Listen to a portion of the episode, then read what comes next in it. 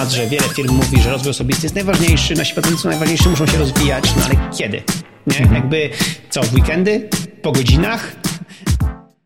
Witajcie, to już 55. odcinek podcastu Nie ma biura. Mówimy w nim o produktywności, o tym, jak lepiej pracować, jak mądrzej pracować, o tym, jak wykorzystywać dobre narzędzia, takie, które rzeczywiście pomagają oszczędzać czas i zwiększać efektywność. Mówimy o pracy indywidualnej i zespołowej. Dzisiaj będziemy mówić o zarządzaniu projektami, przede wszystkim IT, ale może też y, w szerszym oglądzie tego wszystkiego. Jest ze mną Artur Guła, już Wam go przedstawiam. Y, Artur jest twórcą i założycielem y, Project Makers. To jest miejsce, w którym możecie się bardzo dużo dowiedzieć na temat tego, jak racjonalnie i logicznie i praktycznie robić projekty informatyczne. Cześć Magda. Powiedz, czy ja dobrze powiedziałam? To jest Twój cel, właśnie nauczyć ludzi, jak lepiej i mądrzej robić projekty? Tak, zdecydowanie tak zdroworozsądkowo może o, jednym słowem, czyli z użyciem tego, co faktycznie działa i pomaga, a niekoniecznie całej teorii, która wokół tego jest. Tak, bo często zarządzanie projektami jest taką szeroką, taką szeroką, e, nie wiem, jakąś belką, na której bardzo dużo teorii powstaje i bardzo dużo jest różnych metodyk, metodologii, mhm. teorii i fajnie, bo chyba ty głównie na swoim doświadczeniu e, bazujesz w tym wszystkim, prawda? Bardzo jakby rzadko jak wchodzę na bloga, to zawsze czytam sobie y, biografię twórcy, ale w twoją na serio się wczytałam i mimo, że jest bardzo długa, to doszłam do końca, bo, bo fajnie było o twoim rozwoju i właśnie o tych błędach i potyczkach a później tego o lekcjach, jak, więc zapraszam wszystkich na bloga y, Artura, a my zaczynamy. No więc tak, powiem wam, że jak się wchodzi na blog y, Artura, to najpierw robi taką małą antyreklamę, bo pisze w jednym takim swoim głównym chyba wpisie, że w sumie to IT nie wnosi wiele nowego, jeżeli chodzi o funkcje, czyli to, co robią systemy, bo przecież biznesy działały sprawnie przez setki lat, jeszcze przed informatyzacją. No i wtedy komuś opada kopara i mówi, kurczę, to po co w ogóle robić projekty IT, jak one i tak nic nie zmieniają. No ale później Artur y, naprawia się i się poprawia i chodzi o to, że one może nie wnoszą wiele, jeśli chodzi o funkcje, ale o to, jak systemy i to, co tworzymy, realizuje te funkcje w porównaniu do tego, jak było bez tych funkcji albo w inny sposób, jak one były realizowane. Myślę, że o tym będziemy też dużo rozmawiać dzisiaj. Myślę, że tak. No, no ale skupimy się na nieoczywistych błędach, jakie popełniają osoby przy rozpoczynaniu projektów informatycznych. Powiedz mi najpierw, już po tym wstępie i po tym właśnie takim sarkastycznym podejściu do projektów y, informatycznych, Twoje podejście jest takie chyba trochę niestandardowe, prawda? Na czym ono polega, powiedz? W czym ty jesteś inny niż wszyscy inni, y, którzy próbują nas uczyć zarządzania projektami w internecie? To znaczy, no, to nie jest podejście moje typowo, to jest coś, czego też się nauczyłem od ludzi, którzy mają duże doświadczenie w zarządzaniu projektami. I to też no nie jest coś nowego, tak myślę to jest znowu odwoływanie się raczej do takiego zdrowego rozsądku, do patrzenia, co jest wokół, co działa. W tym, co powiedziałaś odnośnie tego wpisu, to jest jeden z artykułów na blogu, który można znaleźć. Chodzi o to, że właśnie pewne procesy już funkcjonują i funkcjonują od lat zwykle, no bo firmy działają, firmy wystawiają faktury, firmy mają klientów, obsługują tych klientów, czyli na przykład nawet jeżeli obsługujemy klientów za pomocą kartki i długopisu, to jest taki nasz CRM, powiedzmy. Zapisujemy sobie tak zadzwonić do klienta, Jan Kowalski, jego numer telefonu, czyli te funkcje na zasadzie takiej, że śledzenie na przykład historii komunikacji z klientem, to wszystko mamy zachowane. Tylko problem pojawia się z tym, że taka kartka i długopis mają swoją niską wytrzymałość. Ciężko jest ją udostępnić komuś. Więc pewne, pewne parametry tego rozwiązania są, są dość słabe. I na tym zresztą cały rozwój polega, że szukamy tego, co mamy teraz, i zastanawiamy się, jak możemy pewne parametry tylko poprawić, żeby, żeby robić to samo, tylko na przykład szybciej, taniej, łatwiej i jeszcze na różne inne sposoby, a niekoniecznie robić coś w ogóle nowego i twierdzić, że wymyślamy właśnie świat od nowa, no bo najczęściej tylko polepszamy pewne rzeczy, a dalej dostarczamy tą samą funkcję, którą od lat nasz biznes potrzebował. No i to jest właśnie tak w skrócie to, to co pytałaś, to podejście. A czy myślisz, że to ma zastosowanie tylko do IT, czy też do innych y, rodzajów projektów, które ludzie przedsiębiorą? Ja całe życie w sumie zawodowe pracowałem w IT, więc aż takich doświadczeń mm, komercyjnych nie mam, ale tak y, myśląc o tym, myślę, że też szerzej też można by takie podejście stosować. No, popularnym przykładem do, do, do wszystkich kursów o projektach są, są projekty budowlane, kiedy budujemy jakiś dom na przykład. No i tutaj jest podobnie, nawet patrząc wstecz gdzieś do czasów prehistorycznych, no ktoś mieszkał w jakiejś jaskini, to nie jest tak, że następnego dnia wymyślił, dobra, to sobie postawimy dom i sobie powiesimy telewizor na ścianie, no tylko były, były jakieś problemy, na przykład było za zimno, no to to była kwestia do usprawnienia. Jak zrobić, żeby w tej jaskini, którą mamy teraz, przestało być zimno? No to może zasłonimy te, to wejście do jaskini jakimś kamieniem, no dobra, jest trochę cieplej, więc znowu to jest taka ewolucja, patrzenie na to, gdzie jestem i, i które cechy są dla mnie ważne, które cechy chcę, chcę poprawić. Na przykład chcę poprawić e, to poczucie przestrzeni, chcę poprawić oświetlenie mojego domu. Może jest e, za gorąco taki temat teraz na czasie i chcę poprawić, e, żeby w nowym miejscu ta temperatura była niższa.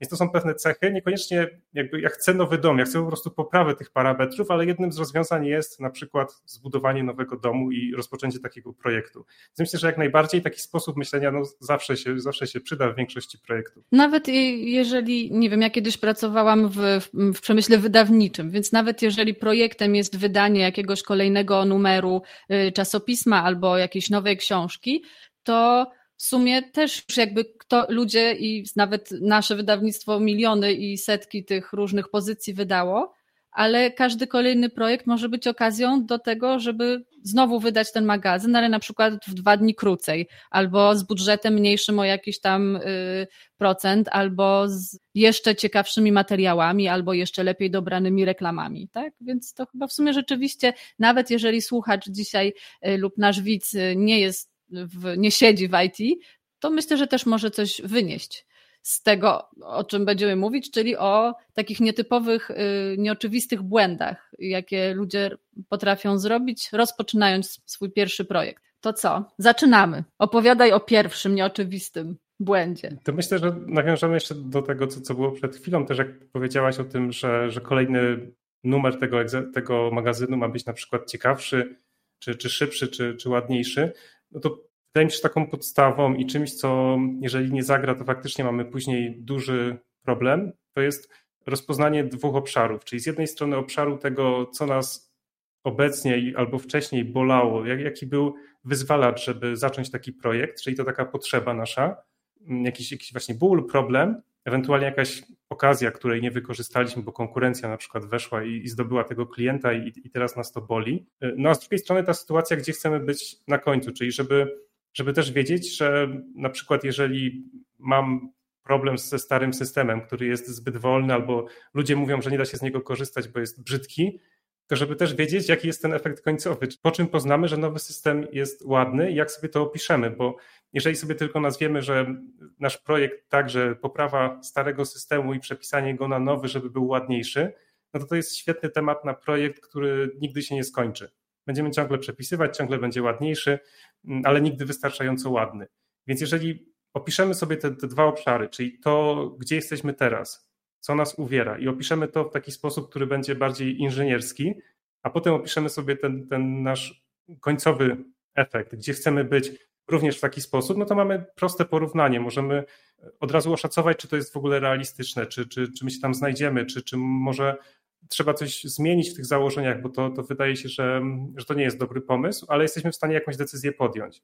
Jeżeli nie mamy tych dwóch rzeczy opisanych precyzyjnie, no to, to błądzimy i takie projekty też często są, że po prostu się toczą i toczą i toczą i zawsze wpadają jakieś nowe wymagania i, i po prostu bez końca jakiś system powstaje, no a na końcu może jest jeszcze jakiś, jakaś w ogóle porażka i projekt jest przerywany. Wydaje mi się, że też takie właśnie ten cel, co chcemy konkretnie osiągnąć, bardzo pomaga zespołowi w, w pracy i też w motywacji i w, no tak, w realizowaniu tego projektu, prawda? Jeżeli mhm. wszyscy wiemy, co dokładnie chcemy osiągnąć i, i jakby wszyscy mamy ten sam obrazek i cel na końcu tej trudnej drogi. Mhm. Myślę, że tak, zdecydowanie i też no, zależy też od poziomu, bo jeżeli mamy cel zdefiniowany, zbudować takie trzy okna w naszym systemie, mhm. to to jest takie powiedzmy sobie motywujące, ale jeżeli mamy cel dostarczyć rozwiązanie, które pomoże jakiejś fundacji na przykład y, zrealizować projekty, które pomogą innym ludziom i przez to zmienimy trochę świat na lepsze, no to jest zupełnie inaczej określony ten cel i, i wtedy te, ten czynnik motywacyjny, o którym mówiłaś, wydaje mi się, że jeszcze jest, jest wyższy. No dobra, czyli tu mamy tutaj ten błąd. Pierwszym nieoczywistym błędem jest zbyt takie luźne i za mało konkretne i jak to ująłeś, inżynierskie y, doprecyzowanie tego efektu końcowego, który y, chcemy uzyskać, tak? I przełożenie tego na to, dlaczego w ogóle ten, startujemy z tym projektem, bo jeżeli ten efekt nawet będzie świetnie opisany, ale nie adresuje tego bólu, który, który faktycznie mamy, bo zrobimy system, który będzie super bezpieczny i na przykład pod względem security będzie idealny, ale naszym bólem nie jest bezpieczeństwo, tylko jest na przykład intuicyjność tego systemu, no to i zrobimy go tak samo nieintuicyjny, no to nie rozwiązaliśmy tego problemu, pomimo tego, że precyzyjnie opisaliśmy cel. Więc połączenie tych dwóch rzeczy, dlaczego, co nas boli, no i jaki będzie ten efekt na końcu i czy to pasuje do siebie w ogóle. To jedynka odhaczona. Opowiadaj o drugim.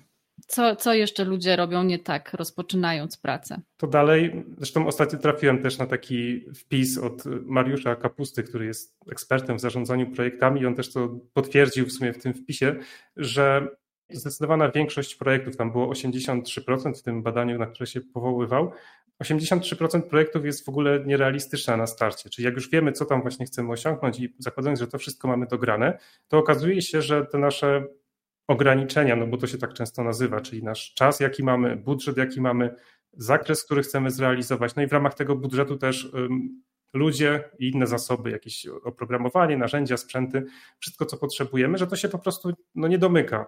I teraz, jeżeli my sobie tego nie określimy znowu precyzyjnie na początku, czyli będzie taki projekt, no dobra, tam kiedyś skończymy, może nam wystarczy pieniędzy i, i w sumie zobaczymy, tam kogoś się znajdzie, żeby to robił, no to to też jest, jest taki no, dobry początek, żeby, żeby tego, tego nie dostarczyć. I też w tym, w tym wpisie, który był, było napisane, że tylko 11% kierowników projektów potrafi sobie z taką sytuacją radzić. Czyli nawet jak ktoś wykryje, że to wszystko się nie domyka, no to jest takie, taka wiara w to, że coś się zmieni. Czyli, o dobra, tak na papierze to się nie zgadza, ale, ale ja jestem na tyle tutaj doświadczony, albo na tyle mam szczęście w życiu, że, że jakoś to będzie. No więc, e, więc zwykle tak nie jest zwykle jest w drugą stronę, że jeszcze mamy dodatkowe opóźnienia i dodatkowe przekroczenia.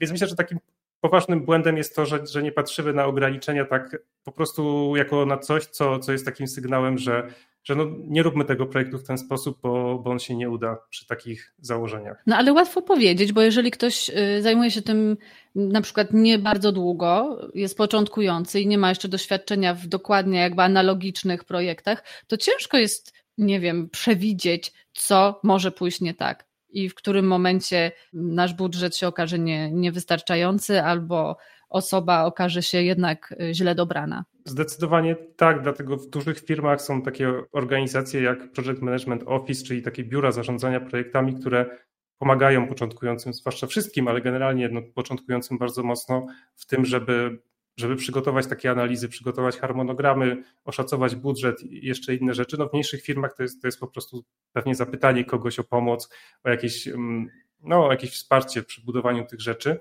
No i ważnym czynnikiem jest też sprawdzenie takie na pierwszy rzut oka, czy w ogóle mamy jakiś margines, bo jak zbudujemy sobie harmonogram i oszacujemy budżet i to wszystko jest takie na ścisk, takie, że mm. tak, jak, jak wciągniemy powietrze, to się zmieszczę, to to jest takie, no prawie na pewno się nie uda. Więc, więc znowu jakby planujemy, choćby nawet jeżeli nie wiemy, jakie to będą problemy, bo jeszcze nie mamy doświadczenia, to i tak sobie zakładamy już ten bufor na rzeczy, o których nie wiemy jeszcze, ale wiemy, że wystąpią, ale na przykład nie wiemy, co to będzie. I to już jest taki pierwszy do, dobry początek, żeby, żeby nie popłynąć potem na końcu. No to tak, to jeśli chodzi o środki, zasoby i czas, prawda? Czyli jakby takie bycie pod kreską i zostawianie tego buforu bezpieczeństwa. Mhm. A jakie tu są jeszcze aspekty? No ludzie.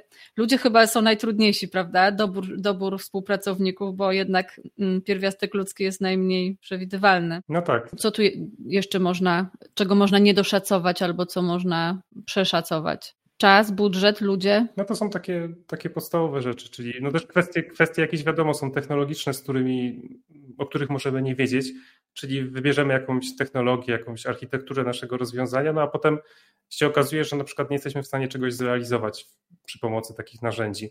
Więc zwłaszcza to w IT jest ważne budowanie jak najszybciej czegoś, co już działa, żeby sprawdzić w praktyce najbardziej krytyczne procesy, czy, czy jakąś zrobić taki, takie małe rozwiązanie, które, które udowodni, że, że w ogóle jesteśmy w stanie to zrobić, a, a nie czekać na, na, na, cały projekt i dopiero na końcu zobaczyć, że o, jednak nie da się takiego systemu na przykład publicznie wystawić, bo są jakieś dziury w bezpieczeństwie. Dobra, czyli mamy drugi, niedokładne i nie nieracjonalne i zbyt optymistyczne i niepotwierdzone jakimiś praktyką, badaniami, doświadczeniami nawet innych osób, y, szacowanie środków czasu i, i tego, jak, no takich zasobów do realizacji. Tak, no i błędem jest właśnie nie, nie, sprawdzanie tego dokładnie, czyli gdzieś trzymanie to w głowie na zasadzie w jakichś mailach, w domysłach, a nie, nie na papierze potwierdzone, że ma być tak i to są nasze ograniczenia i albo są ok, albo są nie ok. Czyli to przygotowanie do realizacji jest ciekawe, czy, czy jest jakaś teoria, jakby ile to przygotowanie do realizacji, jaki procent, jaki wysi procent wysiłku w realizacji projektu zajmuje? Takie, albo ile powinno zająć takie przygotowanie prawdziwe? No, są, są różne teorie, no to są, ale, ale to jest, myślę, że war, wartościowe to, co powiedziałaś, że, że ta inwestycja bywa, że jest ucinana tak, że dobra, zacznijmy robić, bo, bo trzeba tych programistów, tak, ich godziny już wykorzystywać, niech już programują, a, a to, to, przygotowanie gdzieś tam się później zrobi, ale to się potem no, i tak zwraca najczęściej, więc wydaje mi się, że jeżeli to jest na przykład 10% y, całego czasu na samym jakimś starcie, czy 20%, no to to nam się potem zwróci w tym, że prace będą szły, szły szybciej, niż jak zaczniemy na przykład 2% budżetu tak z rozpędu po prostu od kartki długopisu i lećmy, no a potem będą ciągle pytania, będą problemy, błędy i takie rzeczy. W ogóle jakby wspomnieliśmy też o narzędziach i o, albo pewnie jeszcze będziemy o tym mówić, ale jak grzecznie przypominam, że tutaj Nozbi jest sponsorem naszego y, podcastu Nie ma biura i ten odcinek, tak jak wszystkie inne, powstał w, wewnątrz Nozbi, w tym sensie, że komunikacja i przygotowania, które były bardzo dogłębne i bardzo nieoptymistyczne, miały miejsce w Nozbi. Przechodzimy do kolejnego punktu. Jakie jeszcze możemy popełnić błędy i na co uważać, kiedy zaczynamy pracę nad projektem? To, o czym mówiliśmy na samym początku, jak mówiłaś o tym artykule, to też jest jest ważna kwestia. To jest, w IT jest trochę podobnie jak w budowlance, tak mi się wydaje, bo w budowlance jak przychodzi każdy nowy majster, to co mówi od razu, no kto panu czy pani to tak tutaj rozwiązał te rzeczy. No Standard. Trzeba... Co to za partacz przyszedł? Człowieku, kogo pani do domu wpuściła? No. no właśnie, trzeba to zburzyć, najlepiej zrobić od nowa, ja, ja to zrobię lepiej. No ile w budowlance często mamy takie takie myśli, że może nie ma sensu tego burzyć, po co ścianę stawiać od nowa i, i no jest to kłopotliwe, nie tylko chodzi o finanse, ale też w ogóle o jakby całe nasze, nasze życie w tym na przykład mieszkaniu, gdzie, które będzie miało znowu remont.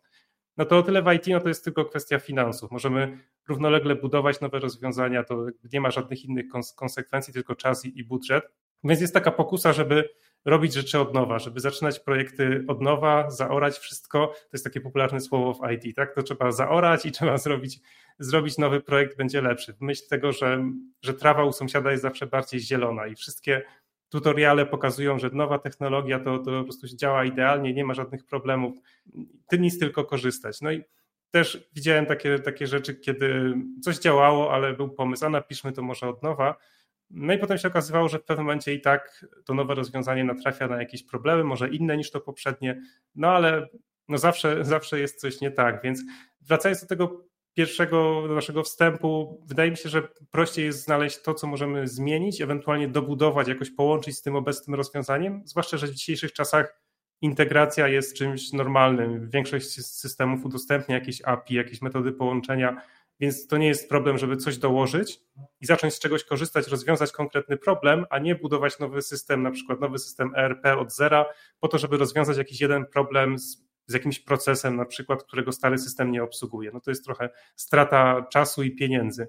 Więc tu myślę takie myślenie, że, że każdy projekt musi być czymś nowym, prowadzi potem do, do dużych też no, kosztów, niepotrzebnych kosztów. Przypuszczam, że to jest kontrowersyjna y, opinia i że pewnie wiele osób by powiedziało, że po co, brzydko mówiąc, rzeźbić w G, jeżeli właśnie lepiej wybudować coś nowego, na, na czym można dużo lepsze rzeczy zrobić. Ale to, co mówisz, jest logiczne i pewnie w wielu wypadkach po prostu jest jedyną możliwą opcją, bo pewnie nakłady na zaoranie i odbudowanie od początku ogromniejsze niż dobudowanie czegoś. Tak, no jest co prawda czynnik motywacji, że, że jak się z czymś starym integrujemy, mogą być jakieś problemy, może się ludziom nie chcieć przy tym pracować.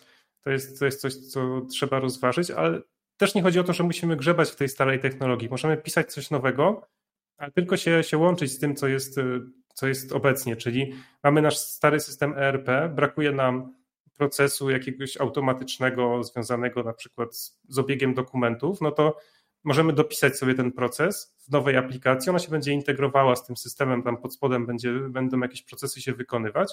No a z czasem możemy dopisywać kolejne funkcjonalności, kolejne jakieś moduły, które, które może zastąpią ten system po czasie, ale nie robimy tego tak od razu właśnie zastępując, tylko stopniowo krokami, robiąc to, co faktycznie jest potrzebne, czyli znowu wracamy do tego, że powinniśmy wiedzieć, co nam przeszkadza, co nas uwiera, i co nam da największą wartość, żeby to jak najszybciej dostarczyć. To takie podejście, wykorzystajmy to, co mamy, ale zróbmy trochę lepiej. A to czasami nie jest y, w jakiś sposób niebezpieczne, jeżeli mamy takie cienkie, jakieś słomiane nóżki z tej starej technologii i dobudujemy na niej i tu coś nowego, i tu coś nowego, i to się robi taki olbrzym na słomianych nogach, który w końcu może ta, ta, ta starodawna, y, coraz y, no jakaś uboga y, podstawa w końcu runie i to, co się napracowaliśmy aktualnie, też w jakiś sposób ucierpi? Czy w IT to tak nie działa?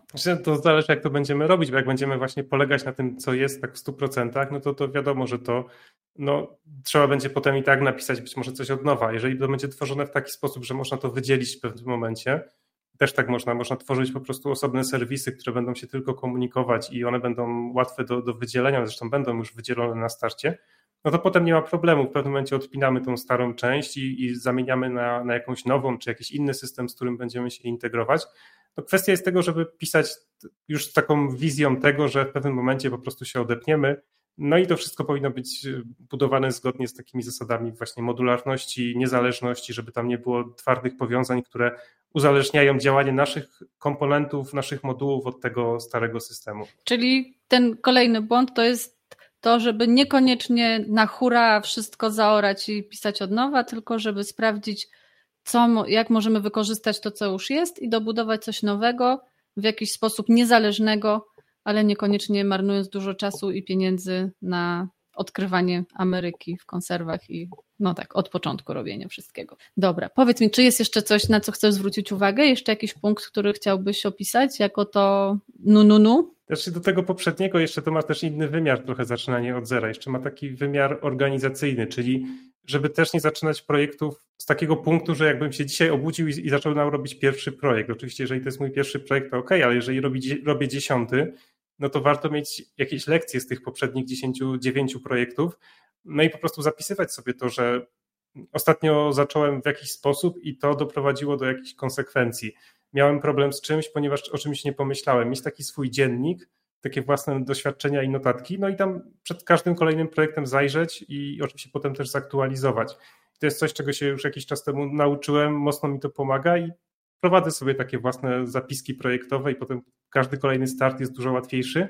A też czasami widzę, że nowy projekt to jest po prostu taka niespodzianka. Dobra, mamy nowy projekt, to teraz od czego zacząć? Może, może taki dokument, może to potrzebujemy, może trzeba się czymś tam zająć. No, no nie robimy tego pierwszy raz, no wykorzystajmy tą po prostu wiedzę, którą mamy i, i ewentualnie trochę zmieniajmy. Więc nawiązaniem do tego, ale trochę z trochę innej perspektywy jeszcze. No tak, jednak te procedury i, i to te ciągłe w, w świecie produktywności wałkowanie tematu właśnie, żeby pisać procedury i, i używać jakichś szablonów i jeżeli jest coś, co możemy wykorzystać poprzedniego i powtórzyć to, to to, żeby zawsze sobie to zostawić i kiedy zaczynamy coś od nowa, wykorzystać stary szkielet, starą procedurę, ewentualnie ją ulepszyć lub zmodyfikować, dostosować, ale tak, nie, nie odkrywać koła od nowa za każdym razem, bo to strata czasu. Strata czasu, czyli teraz ja bym chciała trochę Ciebie podpytać o Twoje podejście do produktywności, bo już wiemy o pracy, wiemy jak mniej więcej podchodzisz do projektów, ale powiedz mi tak na co dzień, jak y, Artur sobie y, planuje pracę na przykład? Ja korzystam z takiego modelu czy systemu, którego się nauczyłem od Mirka Burnejko, mhm. który zaczyna się od w ogóle trzech poziomów planowania w długiej perspektywie wielu lat, no a kończy się na, na dniu dzisiejszym czy jutrzejszym, więc to jest tutaj moglibyśmy pewnie całe spotkanie o tym rozmawiać. No to więc mm, każdy, może nie każdy, no ale wiele z zadań, które, które sobie planuję, wynikają z tej właśnie perspektywy szerokiej, z perspektywy roku, czy nawet jeszcze, jeszcze dłuższej. Planuję to oczywiście w Nozbi. Nozbi poznałem tak około półtora roku temu zacząłem stosować i zwykle no, te zadania już właśnie z czegoś wynikają, więc dzień wcześniej wiem, jakie, jakie mam rzeczy do zrobienia, przeglądam sobie jeszcze ten kalendarz, patrzę, czy mi się to spina z kalendarzem spotkań, czy nie jest tak, że jest to przeładowane i, i to jest po prostu nierealistyczne i od razu na starcie trzeba to przebudować. Coś ewentualnie zmieniam, dokładam, usuwam, no i potem już, y, kiedy przychodzi kolejny dzień, no to mam tę listę patrzę, co tam jest, ustawiam sobie według priorytetów, przesuwam sobie do priorytetów, potem sobie sortuję i działam. Czyli to jest taki raczej usystematyzowany proces, no tak mi jest wygodnie działać. Wiem, że dla niektórych to jest już trochę zbyt przesadzone, taka, taka drobiazgowość w planowaniu, no ale u mnie to działa, zwłaszcza, że mam dużo różnych wątków i chyba bez tego bym się pogubił. Czyli wiesz naprawdę, co w zasadzie masz już dzisiaj zadania zrobione na na przykład, nie wiem, na listopad czy na grudzień i wiesz, co będziesz robił za kilka miesięcy, tak? Znaczy ja już tak precyzyjnie to nie, że mam zadania w Nozbi, bardziej chodzi o taką perspektywę mhm znowu wracamy do tego okay, celu. ten nadrzędny cel. Tak, takiej wizji, dokąd, dokąd chcę iść, no bo to, to ułatwia potem filtrowanie zadań. Czy takie zadania pomagają, czy nie pomagają w tym. Czy, czy wrzucać je, łatwiej porównywać zadania, jeżeli jest kilka różnych zadań, czy które są związane z tym, co, co jest gdzieś na tej mapie celów. Także nie, nie aż tak precyzyjnie nie rozpisuję. Precyzyjnie no to jest kwestia mhm. potem tygodni, ewentualnie miesiąca bardziej, że, że te zadania są. A no właśnie, czyli co, czyli bazujesz na podsumowaniu, na tym weekly review, na tym podsumowaniu tygodnia, kiedy sobie przygotowujesz zadania właśnie na najbliższe dni? Czy robisz to bardziej miesięcznie? Miesięcznie wrzucam zadania do Nozbi, takie, które wspierają miesięczne cele. No a potem jeszcze ty, tydzień w tydzień robię sobie takie podsumowanie i planuję kolejny tydzień, żeby już później w tygodniu, dzień po dniu nie zastanawiać się, co wrzucić na dany dzień, tylko ten tydzień jest w miarę ułożony. On wynika właśnie z planu miesięcznego, no ale są oczywiście jakieś zmiany, wiadomo, rzeczy się zmieniają codziennie, więc to nie jest takie na sztywno. Więc raz w miesiącu planowanie miesiąca, raz w tygodniu tygodnia, raz dziennie dnia, no a potem jeszcze raz roku raz do roku roku. A w jaki dzień y, robisz przegląd tygodnia? Zwykle w niedzielę, tak na spokojnie, wtedy już nie mam innych zadań takich najczęściej właśnie projektowych, takiej, takiej pracy, więc wtedy to jest taki czas, żeby, żeby to przejrzeć. O, niedziela, no ciekawe. U nas w Nozbi też kilka osób robi właśnie w weekend, bo wtedy jest cisza i spokój y, w naszej aplikacji, nie przychodzą nowe zadania, nie ma dużo y, szumu właśnie w, w widoku aktywności, więc człowiek może się skupić tylko na tych swoich rzeczach i, i nie widzi, że tam mu rosną przychodzące, rośnie mu aktywność i ludzie działają, tylko jest właśnie cisza. No to też jest, też jest jakieś rozwiązanie. A powiedz, y, no bo nie możesz być taki perfekcyjny i tak wszystko super. Może jest coś, y, co zdradzisz, co cię jakby denerwuje albo co podkopuje twoją efektywność na co dzień? Y, jakiś masz może kłopot albo nie wiem, coś z, z czym sobie nie możesz poradzić? Pewnie, no nie jest idealnie i myślę, że Mm, wielowątkowość i tutaj mm, no mam czasami problem z tym, że za dużo tych tematów biorę w danym okresie czasu. No i potem jest problem z tym przeskakiwaniem. To jest czasami na przykład pięć zupełnie różnych projektów w ciągu dnia, na które się przełączam i to są zupełnie jakby też różny język, różna branża, jakby wszystko jest inne i inny, inny typ zadań do wykonania. No więc to potem po takim dniu to jestem już tak wymęczony, że, że ciężko w ogóle, w ogóle czasami zrobić te wszystkie zadania.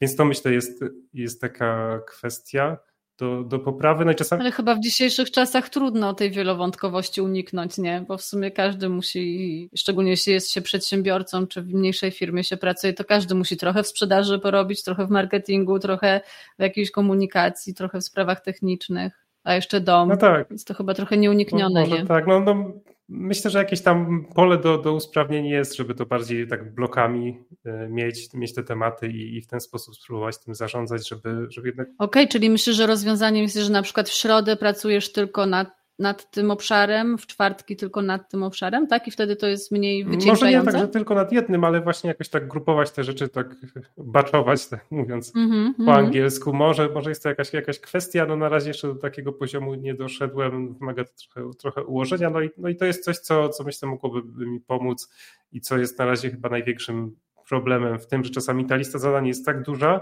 że chociaż to czasowo nie jest dużo do zrobienia, ale przez to, że to jest po, po dwa, trzy zadania z każdego tematu, to to przeskakiwanie między tymi zmęczenie powoduje, że na przykład tego nie robię, co zaplanowałem, no i potem, potem to przeplanowuję i gdzieś tam te, ciągnę te zadania dużo dłużej niż powinny trwać. Uf, to za ulga, że spec od zarządzania projektami również ma kłopoty z zarządzaniem projektami. A proszę powiedz mi jeszcze, mm, jak już mówiliśmy o Nozbi, w sumie teraz powinien być czas na kącik Nozbi i powinnam powiedzieć o jakiejś funkcji albo jakiejś nowości, ale może od ciebie wyciągnę. Co ty najbardziej lubisz w Nozbi? Która funkcja czy który widok jest takim twoim ulubionym? Albo jakimś, nie wiem, właśnie mm, tym, co najbardziej ci pomaga? Ja wcześniej przez e, dłuższy czas korzystałem z personal, więc to, co teraz w Nozbi mi się spodobało, to są te sekcje, że można sobie dzielić, dzielić zadania na w ramach projektu na sekcje, no i że też te sekcje są mhm. takim jakby statusem tego zadania, no bo one też się wyświetlają się w tych metadanych zadania, czyli można też to traktować jako taki, taki właśnie jeden ze statusów na przykład, więc to jest coś, co no, co, co ułatwia zorganizowanie pracy. Czyli traktujesz sekcję projektów trochę jakby takie, mm, że przerzucasz, że mm, jakby etapy projektu? Że tutaj potem przerzucasz y, do kolejnego, do kolejnej sekcji i do kolejnej i w końcu jak gdy jest na samym dole, to znaczy, że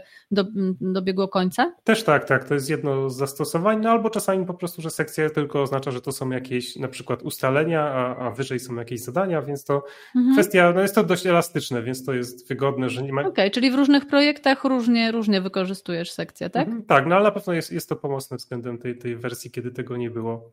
No i też nowość te statystyki, to też doszło niedawno, więc też ciekawe, takie, żeby pokazać jakiś no raport w cudzysłowie taki, no to, to nie jest jakieś bardzo złożone, no ale pomaga pokazać, ile mamy zadań zrobionych, tak motywacyjnie, czy jakoś tak mhm. raportowo to pomaga, więc. Tak, bo i o to prosiły osoby właśnie i osoby indywidualne, które same chciały tak w ramach motywacji i sprawdzenia siebie, ale też dużo no jednak takich firm, w których te raportowanie i sprawdzanie pracowników i wyliczanie ich skuteczności odgrywa ważną rolę, więc, więc no tak, to było nieuniknione, że w końcu to wprowadzimy i mam nadzieję, że będziemy jeszcze poszerzać tą, tą, tą opcję.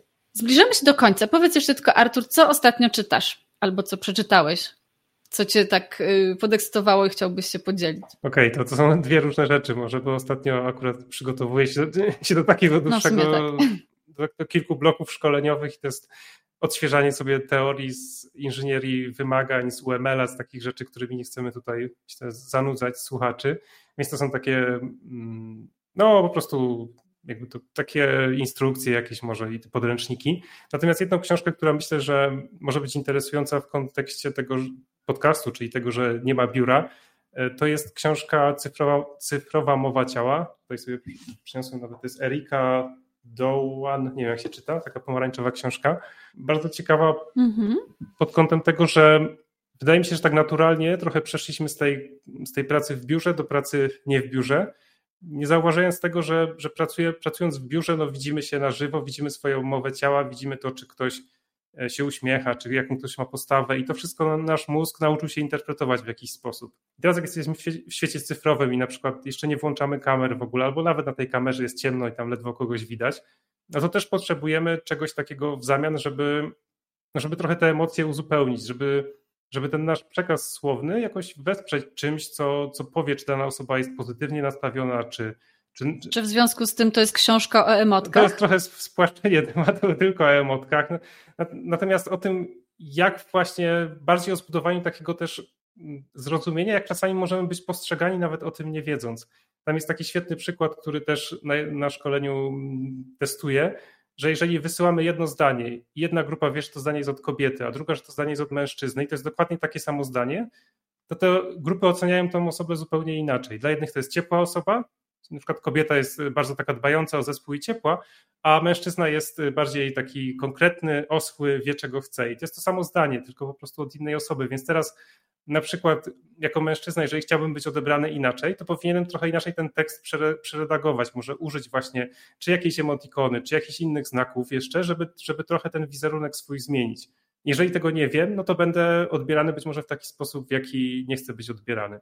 Ciekawe, myślę, jako taka ciekawostka, niekoniecznie, żeby stosować potem od linijki, tak, że zawsze piszę w ten sposób, nie o to chodzi, ale żeby mieć świadomość pewnych rzeczy, czasami może to ułatwić, zbudować taką komunikację. No to jest też książka z realiów amerykańskich, więc one są też trochę inne komunikacyjnie, no ale pewne, pewne zasady, zasady w jakiś tam sposób myślę, że są uniwersalne. Super, dobrze, to co? Bardzo Ci dziękuję Arturze, że poświęciłeś nam swój czas i wszystkich zapraszam y, na blog Artura. Na pewno całe wszystkie linki i adresy tytuł i autora, autorkę książki, o której Artur mówił, mm, dodamy w notatkach do odcinka, więc sobie y, zeskrolujcie troszeczkę i poklikajcie. Zapraszam i bardzo dziękuję. Dzięki również.